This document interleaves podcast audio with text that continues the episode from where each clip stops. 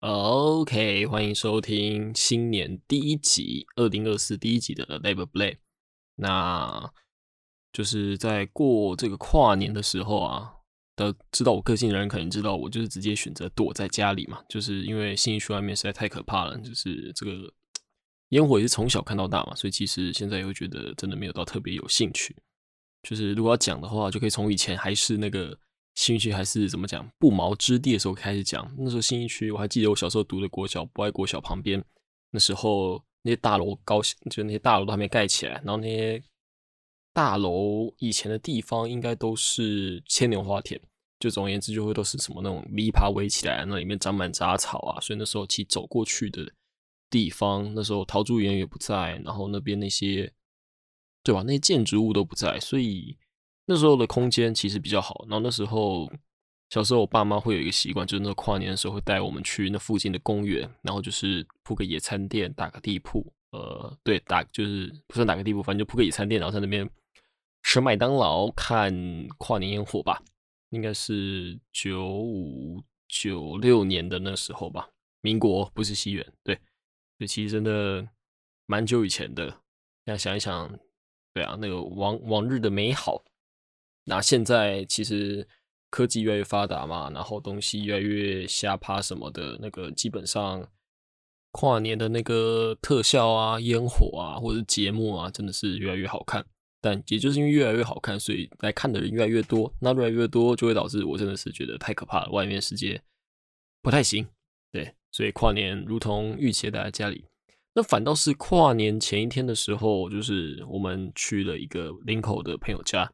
那那时候我们就搭机捷过去，然后那时候搭机捷过去的时候，就是怎么讲，就周遭人不知道为什么那天三十二十九号那一天搭捷运的时候，捷运就塞满着人，满满的人，多到不可思议的人。那多到不可思议的人，就是觉得要呃，好像是要出国吗？还是是都要往就是一些地方去开趴？那我们那时候在因为要去林口嘛，所以要搭桃园机捷。那时候当桃园机捷就会有一种哎。我们其实也是要一起出去出国那种感觉，所以那时候我们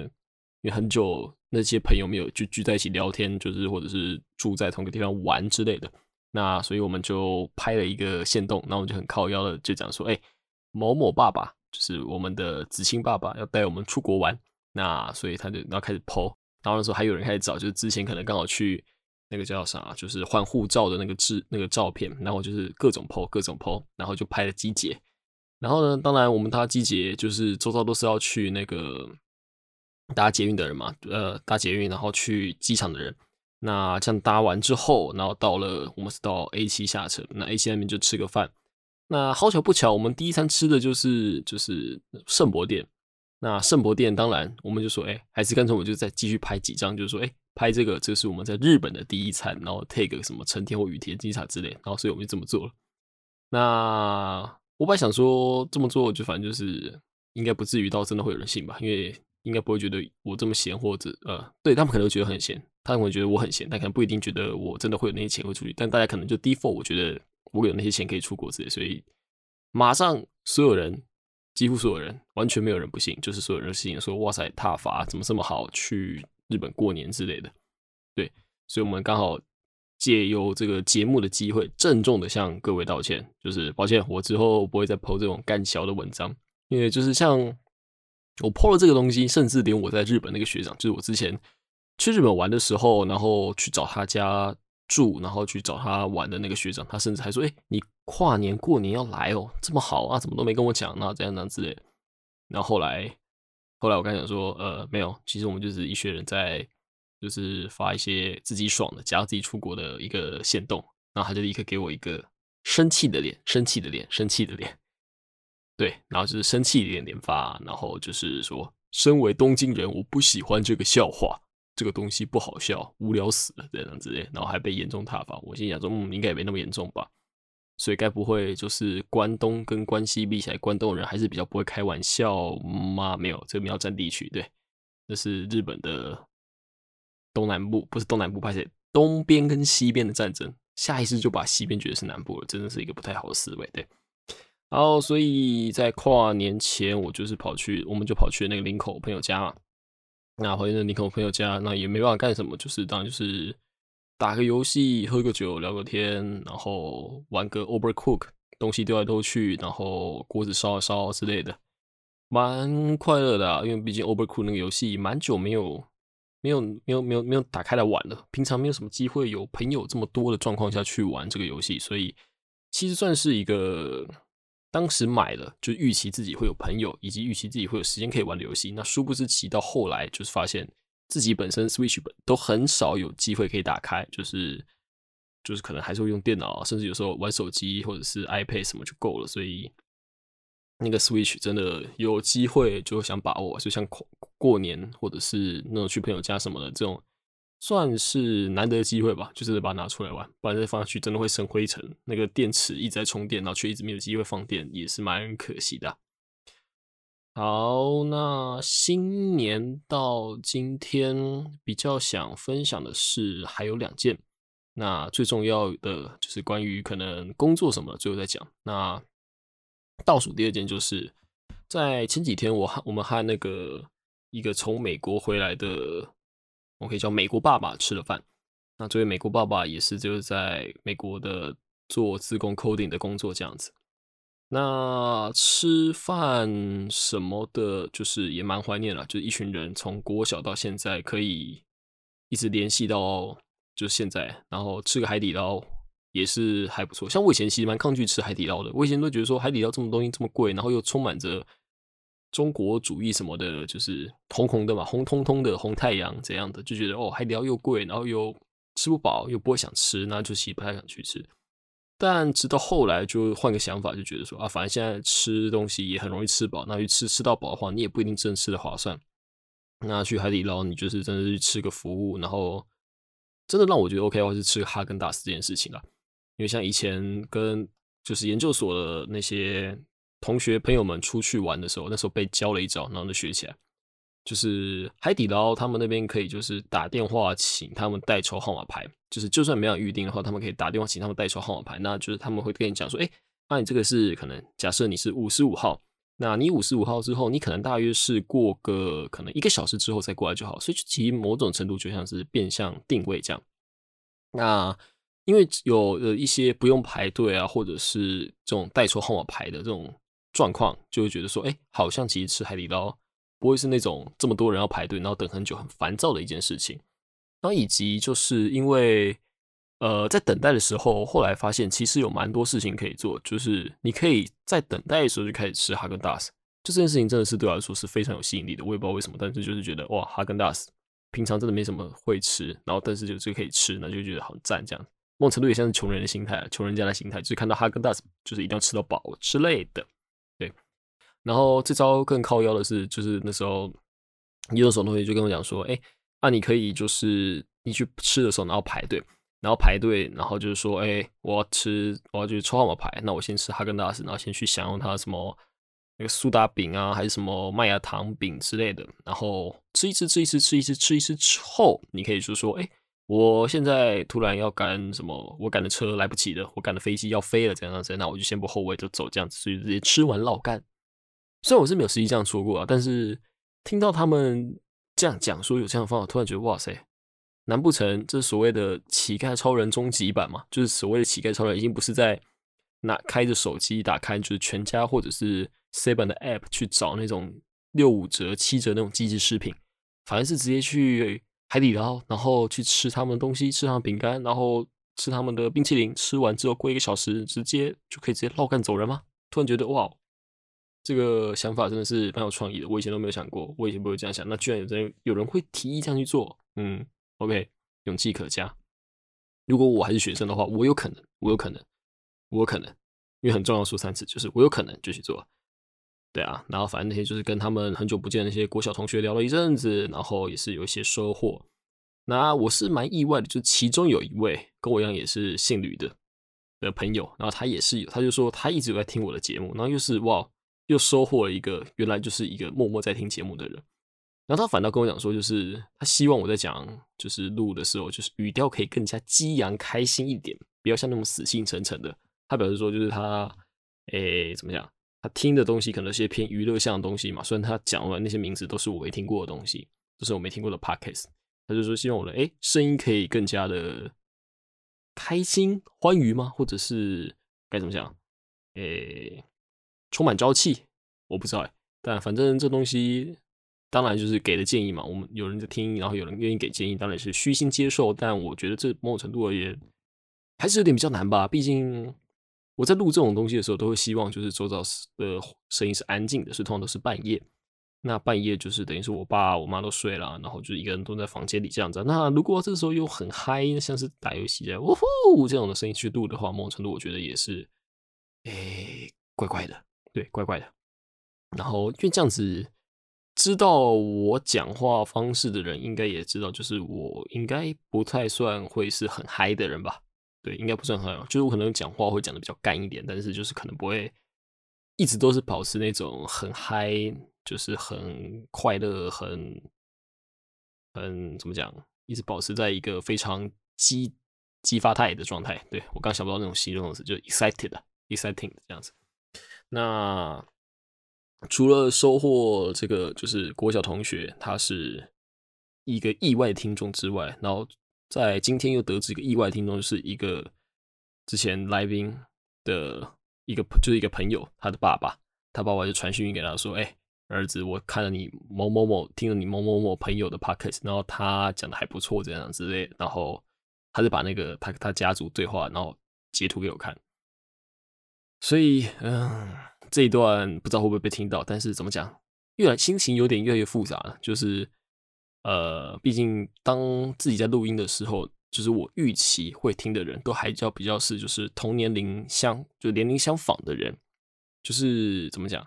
就顶多还是会是在会是会听 podcast，然后是比较年轻的族群。那可能有一些就是亲朋好友什么的，可能会在某集访谈之后，然后就是他们为那个去有点像是捧场，或者是去了解一下他们的就是儿子啊或者女儿在干嘛之类的，然后就变得是要呃去听这样子。所以那种应该都只是听个一两集啊，所以我不确定他们会持续到什么时候。反正现在的单集点阅还是平均差不多就是七八十左右这样子，那我已经觉得很不错了，就是也非常呃心满意足了。对，那是没想到连朋友的爸爸都在听这个节目。那朋友的爸爸听这个节目，就怎么讲，就有点像是我爸会听这个节目那种感觉，有点像，但又有点不一样，就是因为那是朋友的爸爸，所以朋友的爸爸可能会不知道我这个人讲话会这么干，或者这个人讲话怎么这么靠背之类的，就是。嗯，不知道会不会就是等于是在录音的时候那个措辞啊，或者是那些呃讲话的内容吗？或者是可能要再筛选一下吧？不知道，可能要再想一下。但至少到今年嘛，二零二四第一年，之前都说节目要收掉了，那其实都到现在，嗯，还是还算可以继续做，就是再继续做，因为之后真的有工作的时候就不一定了。好，所以现在最就是最新的这个部分，想来聊聊就自己求职的工作进度。因为其实可以从那个录 podcast 的时间轴开始看，就知道，就录开始录 podcast 时间轴是大概十月底的时候。那现在不知不觉做了二十多集，二十二集。那因为在录的过程呢，就是想说，哦，在找工作。找到之前需要点别的娱乐或者是别的刺激之类，找点事情做，不然每天在家里躺在床上，这种会变成一个会呼吸的肉，不是很好，这样不是很好。所以这样做的过程，就是等于是又顺记，有点是间接记录了我求职的这个过程吧。那这是会说找工作有着落，是因为之前虽然已经面试了蛮多的公司，然后就是从就是可能什么。台众院到国学院等等的地方，就是已经有一些 offer，或者是有一些可以去的地方。但是因为本质还是想做在业界做有机化学合成嘛，那所以就是还在等一个最一开始由以前实验室学长推荐去的地方。这样，那他因为之前讲中文讲说年底会给结果嘛，年底会给结果。那反到年底的时候，就是去年的礼拜五。然后那时候说会给结果，但是其实也是没有，所以是到一月二号，然后我就想说，好，差不多可以继续去问了，所以我就继续去问说，哎啊，那个结果怎么样啊？你们考虑怎么样啊？这样子，那反正那个主管他就回信给我说，哎，我们决定要录用你这样子，那之后人资会跟你详谈。所以其实收到那封信的时候，某种程度就是哦，心中算是比较放下一个大石头吧，就觉得哦，终于比较好了。但那时候反而怎么讲？当从开始询问的时候，就自己好像就比较有点陷入被动方的感觉吗，就是因为毕竟我是一个也算是没有工作经验的菜鸟嘛，就是如果撇除在中原当研究助理这段经验的部分，这段经验应该不会被算进去啊，但。总而言之，就是我们有一个比较好的可以 bargain 的筹码，就是我们有一个比较好的谈判的筹码。所以其实后来就是今天仁慈有打电话过来，然后那时候怎么讲，本来就知道哦，谈薪水会是一个怎么样的形式，或者是他会需要怎样的东西，但我没想到我会这么的，诶，这么好说话吗？或这么容易上钩之类。所以我现在来还原一下现在的状况。那首先就是那时候大概早上十点多的时候，人资打一通电话，但那时候人资让我抱怨一下，虽然我不知道会不会有人听到，就是不知道那个贵公那个那个公司的人会不会听到，但反正就是他打电话的时候，他只亮六秒钟就直接挂断，超级靠腰。就是，哎，我就是用手机嘛，然后我是开就是震动，所以大概他开始震，然后我感受到的时候，就是到拿起来准备接的时候，我有接到，我有接到，然后他就画六秒，他就直接挂断。那我觉得这件事情本身就是很很诡异，他只打六秒，然后也只打一通，然后就没再打。就早上的时候听到就觉得说，哇操，这个人资是不是跟我脑中心中的人资是差不多的感觉？对，那在这边跟跟我讲一下，我脑中心中人资的形象是什么？就是如果有人做人资的话，那没有冒犯，但是因为就可能我真的是菜鸟，没有出过社会，所以不懂。但我脑中的人资就是以前实验室的那个老师的秘书，那那个老师的秘书就是一个年纪比较大的，可以叫。很可能是那种阿姨、那种婆婆妈妈的角色的感觉吗？然后他们会进的是，就是当你在就职的时候，可以帮你填一些就就职需要填的资料卡，或者是帮你做跑一些手续什么的。然后平常就很爱八卦，然后很爱去跟你问一些问东问西。然后可能真的要处理事情的时候，有时候又爱拖沓，但是又是呃，可能领的钱不多，但是又仗着跟老板或跟长官长官怎么讲相处的比较。融洽，或者是有比较多权利之类的，然后会有一些比较呃令人烦的事情啊，不知道。反正我现在对 HR 的的 stereotype 或者说 bias 就都是这种感觉。所以如果有听众是 HR 的话，那一定不在说你，就是我来说我脑中那个形象，或者是我那个跟我对口、有跟我经验过的 HR 这样。对，那反正就是他早上第一通电话是只响六秒直接挂断，然后也没有特别去怎么讲。再打第二通，我那时候觉得说，哇操，那还不成，还能不成我自己打回去吗？还是怎样怎样之类的？那后来说算了，下午我先回我的信嘛，回我的一些 email 或做一些事情之后，那如果他要打，他应该自己会打过来。那果不其然，就是我下午事情做到一半之后，然后他就打电话过来嘛，那我当然就接到，那就蛮意外，就是那个声音听起来反而比较像是一个。年轻小女生的感觉吧，反正就是那种像是那种大学那种妹妹的那种声音，但是我不确定那个人资是不是真的是大学年轻，有可能是年纪比较大的娃娃音或什么之类的。对，那对，所以反正话接起来之后，就是人资跟我讲说，关于已经录取这件事情，然后现在就跟我想做一些人资的访谈这样子。那所以我就 OK，好，那我就来聊。那就所以就首先就是问我说，哎，我对我这个职缺有什么了解？就是想要确认一下我的理解是不是对的，然后大概我就大概讲一下我对这个职缺的这个 R D 职缺的理解，然后讲完讲完讲完之后，那他问说，哎，那他问我知不知道就是那个团队在做什么，然后以及公司的，哎，还有问什么？我想想，团队在做什么，以及哦，以及为什么我会想进那家公司这样子，然后我就大概也讲一下说，哦，我的学经历啊，然后。自己学的过程中，期望自己之后还是走到业界啊，等等之类。然后后来就接到了比较可能算是比较核心，就是关于钱的问题。他就跟我提到说：“哎，那你目前面试的公司或者是地方有哪些上了？那他们开的给你薪水是多少啊？”那我就大概讲一下我投了一些，然后上了哪些，然后那薪水大概就怎么怎么样之类的。所以后来到最关键的地方，就是他问我说：“那我预期薪资是多少？”那我就是开了一个价钱，那我可以，我我蛮乐意跟大家讲，就是我期望就是我第一份薪水至少就是可以年薪六十万到七十万，对，因为怎么讲，之前在中医院的话，他的薪水就是四一八八五，就是网络上都查得到。那通常因为中医院某种程度就是一种公家机关嘛，所以四一八八五，然后一年会有一点五个月的年终，所以就等于是可以大概算是四一八八五乘上十三点五这样子。那这样算起来的话，那个数字大概就会是诶五十六万吧，我应该是五十六万左右，然后大概会是诶叫啥？大概会是四万七这样，对，就月薪一个月这样算起来，月薪大概是四万七，就是劳劳保健保含在里面这样。那所以那时候我开就是说我希望至少，当然就是希望比第一份还高嘛。然后我又知道我去应征的公司应该相较于其他地方可能又可以给出更好的薪水吧，就是相较，因为它毕竟是一个比较大的公司，那应该有机会给给出比较好待遇之类的。所以那时候想说，一开始啊，真的是一开始。在还没毕业的时候，都觉得说，哦，尽管我读生技业不是去半导体，但我也有机会进出出就出社会的时候，也是可以到年薪七八十万之类。但后来想发现，就其实非常有难度，非常有难度。如果你只是硕班毕业的话，然后不是博班的话，你好像什么没有本钱，或者是别人其实也不太管你这些东西，因为他们讲，他们就会觉得说，反正他们就希望至少保底是个博士生。那如果不是博士方，就看你工作经验。那虽然我可能觉得我自己真的。够格，又或者是我真的可以足够的能力去应付那些工作，但是他们就觉得哦，你没有这种经验，他们你可能也没办法去说服别人。那我也真的是觉得蛮合理的，因为如果我是个老板，我是个资方的话，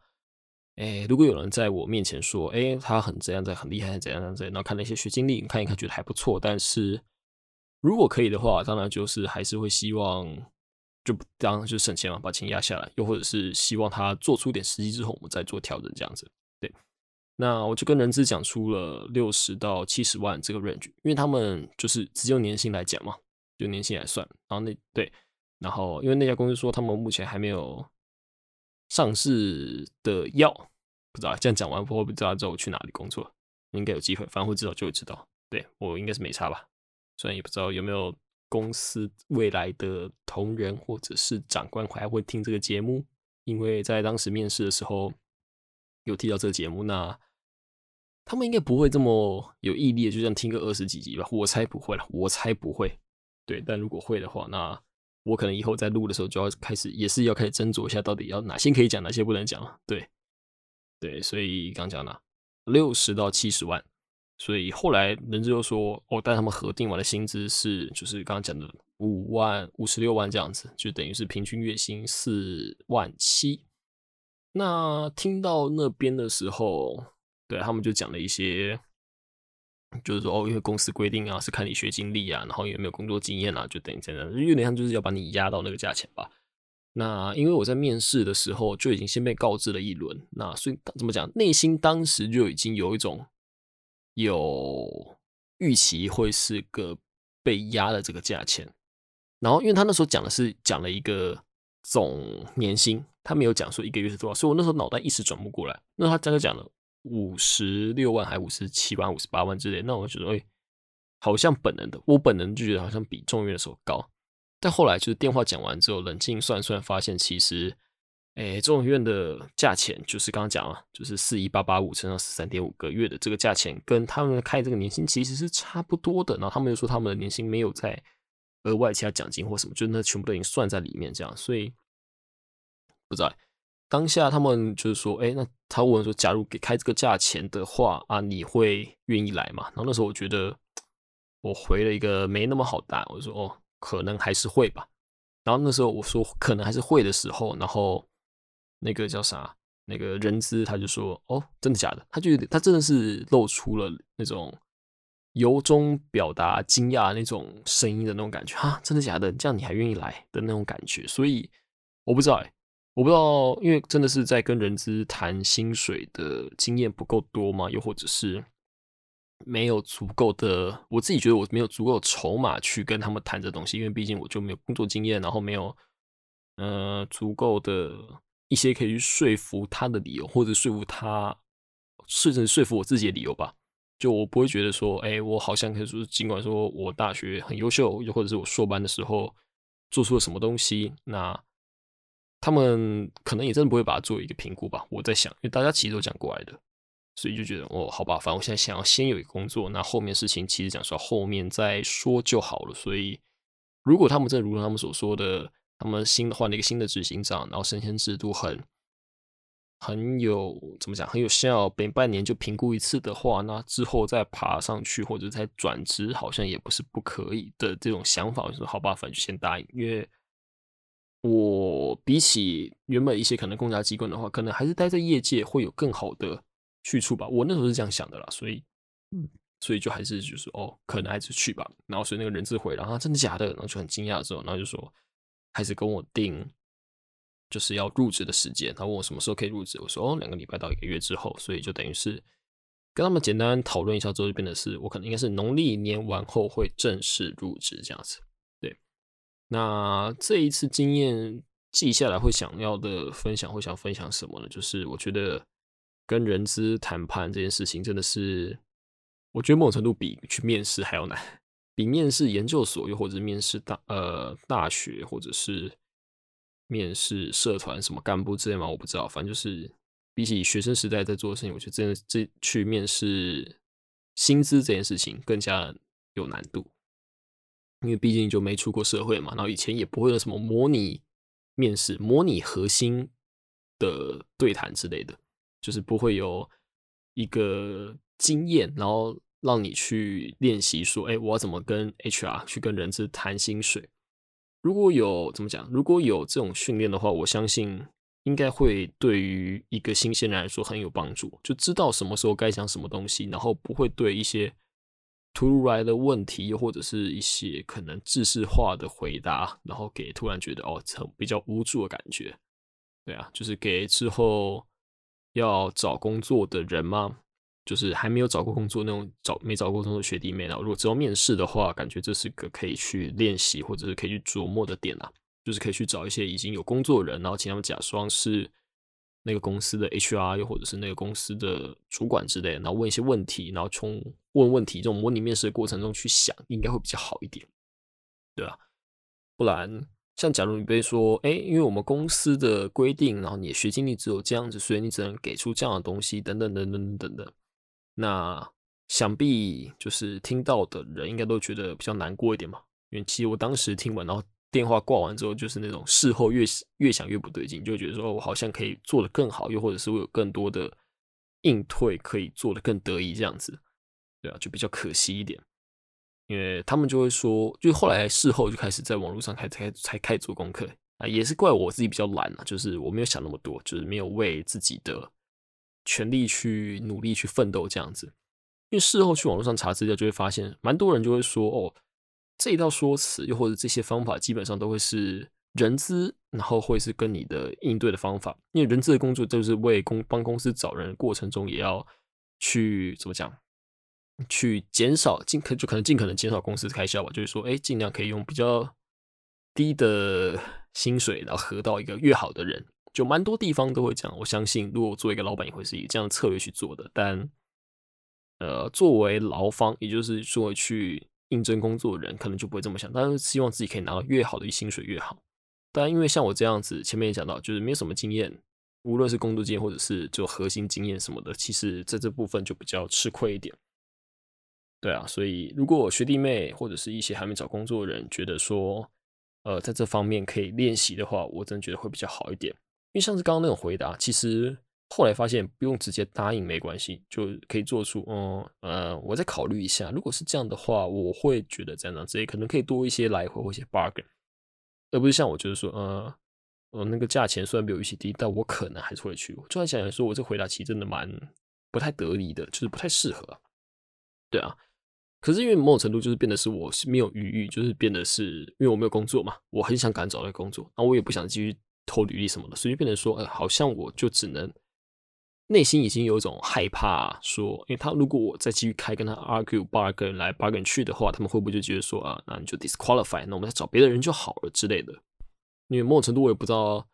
应征那个职缺人到底有多少，他们拖了那么久，那到底是真的应征了很多人，还是其实没有人？某种程度我也不太想去冒那个险，就是先有工作先卡个位，那之后真的要跳槽或干嘛的，我觉得之后再说的感觉，所以。对啊，但是就是事后想说，哦，还可以再做的更好。所以我后来唯一做的补救，就是后来在他打完电话之后，那我就回了一封 email，就说，哎，感谢你的联络，然后这样之类的，然后一些寒暄，然后就跟他讲说，如果可以的话，我觉得还是希望，就是怎么讲，还是希望可以有我预期那个薪资，然后这个在毛遂自荐了一下，就说我怎样怎样怎样能力怎样怎样怎样符合归归公司的期待啊，这样这样之类的。对啊，所以不知道，至少确定二月十九号会是上班日子啊。那后续的就是正式的应聘的的那些信件啊，又或者实际的薪资会怎么样？那可以在后面跟大家继续 update。那除非他说不能讲了，但是。就是我觉得某种程度不能讲，真的蛮蛮蛮奇怪的。就是可能大家会说，就是要亲自保密或怎样怎样之类。但是毕竟我这个薪资应该也不算真的到特别有钱，或者是会让人眼红的价钱，所以就还是有机会还是可以分享吧。对，那除非之后就是被人警告，就是说啊，你这个什么不能讲或怎样之类，那我再来考虑一下。对啊，那因为说到。二月十九号才要入职嘛，就等于是我现在到真正要上班的这个最后的寒假，应该也只剩下大概一个半月左右。那剩一个半月左右，我就开始想说，那我是不是再要再来做点不一样的事情？那之前本来说想去美国，然后因为美国一起同行那个朋友他交女朋友，然后没法去，所以变得是我要我要去。后来我就选择去日本，然后去那时候看排球去。做了一些就是日本当地旅游这样子，那现在多了这段时间嘛，所以那时候开始考，就自己开始考虑说，那我是不是又该买个机票出去呢？虽然我现在真的很穷，没什么钱，是因为最近有接家教，才又存点钱回来这样子。那因为很多人都会说嘛，就是工作之后没有时间请长假，就是我最近跟一些周到朋友的人讲说，哎，他有有 offer，那可能会去，然后他们也是跟我讲说，哎，好好玩，好好玩，好好玩。强调了很多次，之后请假会很麻烦之类的，所以，嗯，怎么样？所以我想要就可能有机会的话，还是买个机票，看看可不可以去比较远的地方，像什么澳洲啊、英国啊，或者是加拿大之类的。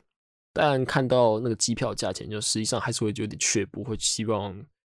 可以有些人赞助我之类的，但又不太想跟家里人拿钱，就会觉得说，毕竟也是自己想要出去玩或干嘛的，所以。就等于是要还是要从家教的那个经费或者自己的存款那边去衡量一下这样子。那我有联络了英国的朋友以及澳洲的朋友，就是之前他们都有上来上过节目。那英国的朋友说 OK，澳洲的朋友说 OK，只是澳洲的朋友跟我讲说，现在澳洲那边都四十几度，因为就是咱们南部南部很热，所以诶不太适合去。他说如果可以的话，尽量还是就澳洲那边的春天或秋天再过去，因为如果他自己在那边过的过得觉得很热这样子，所以。澳洲虽然离台湾和英国比起来的话，澳洲是比较近的，但就会觉得说，哎，他这样讲也没有道理的。那还是去英国骂的那种感觉。所以现在目前是在考虑去英国。那机票简单粗略看一下，那种要转机的那种机票，大概会是我想去的那段期间，就是一月底的时候，大概落在两万五到四万左右吧。然后华航好像是来回四万二就直飞的。然后，如果是去澳洲的话，澳洲的话好像也差不多落在这个价钱。就直飞的话，来回大概四万五、五万之类的。但是他们转机好像也是去香港再转吗？还是怎样的？我不太确定。对，就这部分没有特别去了解。等价钱大概就是反正要抓个两万到五万之间，然后再加上一些可能当地的通勤啊、开销啊什么的，那可能。如果不知道压六万，不知道有没有机会可以去个一个礼拜之类的吧？如果可以的话，好像这是最后的机会了啊！因为毕竟自己都没有踏过、踏出过亚洲，没有去过西方国家，感觉这是一个蛮好的契机去。然后也是趁现在他们还有那边还有免费住处可以去，然后可以可能顺便可以熬个几顿免费的饭之类的，就说哎，我帮你洗碗，帮你当个亚洲劳工，然后帮你。煮饭，然后让你去怎样，不然带便当怎样之类的，看你们机会，就是嗯，对吧？蹭一些免费的，当个乞丐超人这样，对啊，所以要再看看啦，期望有机会可以成型，但就终究还是期望跟想象。如果之后有些变数或者是有些考量的话，就可能变得是，他还是没有办法，那就可能就算了啊。对，那所以英国嘛，目前应该是偏向去英国，因为澳洲好像太热，我也不太喜欢太热。然后英国可能还是比较吸引人的地方吧，毕毕竟英伦的一些文化或者一些地点，去个牛津大学或者是去个剑桥走走看看，应该也是还不错的，对吧？或许走一走就觉得说，哎，好像去那边读博班也不错，然后就可能下定决心去考个博班之类的，不知道说说了。有机会的话，可能也不一定考得上，高几率考不上，所以，嗯，希望对啊。好，那有点离题了。那所以就是，总之讲到了工作面试，然后目前确定有想去的地方，所以这样子之后的节目更新，不知道会不会频率就减少。就是我疯狂一直为各位听众打个预防针，就是疯狂消毒。就如果之后突然真的没有。定期更新的话，就不要太意外，就可能是我去干一些别的事情去了，那也不用太想念我，就是总有些地方可以再相会的，对，毕竟人还在嘛。那如果有机会，当然是想说继续做下去嘛。如果真的可以做到很大很大，然后可以当被动收入的话，然后讲话也可以有些话语权，那也是一个蛮不错的事情。那因为之后真的上班，那上班之后又回到要做研究，然后要。做实验那种阶段，我相信应该会有更多的内容或话题可以聊吧。又或者是真的是进入职场的时候，然后可以讲一些我自己对于职场就是生计化学的这种职场的一些看法，或者是在台湾所看到的所见所闻了。毕竟我相信，真的在台湾用硕士身份去做的人，哎，怎么讲？大家应该都蛮。蛮惨的吧，就现在就会有一种这种感觉，就普遍氛围就是大环境没有什么人，然后做这个都是博班起跳，然后变成大家都去读博班，然后硕士起步的人到底可以走到什么样的程度？我其实自己也蛮好奇，到底对啊，到底实际上会怎样？所以希望之后我还有继续动力可以继续做，然后还有足够的人可以继续访问啊。因为之前那个英国的朋友，他有一个朋友也想上节目，那不知道有没有这个机会？就是我干脆直接就飞去英国，然后出一个。最远的外景，然后出到最远外景要去录音的话，也比起就是用远洋的那种什么 Line 啊，或者是用 Messenger，又或者是 Google 的那个 Google Meet 之类的去讲，应该也会更更好一点啊。不然那种录音真的是蛮麻烦的，对啊，就变成是所呃所有节目中那个成本最高的一集，就已经不是去什么台中或新竹，已经是直接飞去另外一个。地方那时区差了八区的地方，这样子，这样想一想，其实也算一种创举吧。如果真的有做到的话，应该也蛮不错的。那所以这集今天应该就跟大家分享到这边吧，也没什么想讲的，或也没什么新的东西，那就祝大家各位新年快乐。那希望大家二零二四年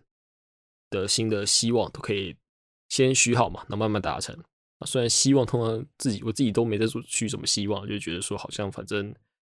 就日子就顺顺的过啊。真的有想要干嘛的话，就真的会干嘛。那真的想干嘛，但是没有干嘛的时候，好像也是蛮合理的。就是总会人会拖沓嘛，就是会懒会干嘛的。所以期许大家啦，不要像我一样这么懒洋洋的。那我自己对啊，应该也没什么规划，反倒是可能最近会拿个塔罗牌算一下我自己的二零二四年的流年运长什么样子吧。那可能有些人不知道，就反正我自己对神秘学这方面的东西是蛮有兴趣的，所以那时候有去学了一些占星、塔罗，以及以及还有什么，哎，还有什么什么生命灵数，或者什么紫微斗数，或者什么易经卜卦，什么挖沟那种之类，就是大概都懂一点点，读懂一点点。还有卢恩文字，因为北欧那卢恩符文，就是他们会认为说文字中有一些魔力嘛，有一些力量在里面。然后就等于是他们会在一些器具，像是可能会在花瓶、会在刀剑上面，就是刻那些卢恩符，然后就所谓的附魔。那或者是他们的水晶上面也是会做类似的事情。所以那时候好像是大学还研究所时候看到这件事情，觉得哇塞，太有趣了吧！那假如我在我的就是原理瓶，或者是我在我的那些实验的器具上面刻了一些文字，那会说会不会就保证我的东西就会更加的有效、更加运作嘛？等等的。因为某种程度，他们在刻那个文字的时候，就附魔的过程，有点像是为于那个东西附上一个希望，就可能他们希望他们剑很锋利不会断啊，然后希望他们的什么呃，水壶会很多什么，永远是有水或者是有温的或保温什么挖沟之类的，对啊。就我对这副信，呃，蛮有兴趣的，就对于这种形式的，呃，怎么讲魔法嘛，虽然不叫魔法，就神秘学蛮有兴趣的。所以我那时候自己学了，就刚刚前面讲到塔罗牌以及占卜等等的技巧，对吧？所以我可能顶多帮自己去算一下，说这流年会长什么样子嘛，那大概有个底。然后大概知道这个今年要注意什么，应该就可以了。因为之前二零二三跟二零二二的时候都有算过，然后不知不觉总会在那过程中浮现那些当时就给我自己的警告。就像当时在真的要延毕之前，完全不觉得自己会延毕，就觉得哦，老师应该还是会让我顺顺的走，然后会发 paper，会干嘛干嘛之类的。那是没有想到，当事情真的发生的时候，然后就是如同。那时候，当中塔罗牌有就讲到说说，八八月可能会过得很痛苦，然后九月会更痛苦，然后十月才终于解放，这样子。就是那时候有大概给了那些建议，那那时是有看，但是没有懂啊，那都是事后才觉得哦，豁然开朗，觉得说哇是这样子，对。所以我应该有空的时候会帮自己算个新的留言率。那如果有需要听众的话，或许可以私信我，我们可以来谈价钱，对，顺便赚个副业，然后慢慢把这个什么 label play 转职为什么塔罗牌那种神秘粉钻之类。好了。那因为之前国小的朋友跟我讲说，声音太低沉嘛，不够欢乐，那我们最后用快乐的声音来做个收尾。好，那感谢今天的收听，那拜拜，那我们下次再见。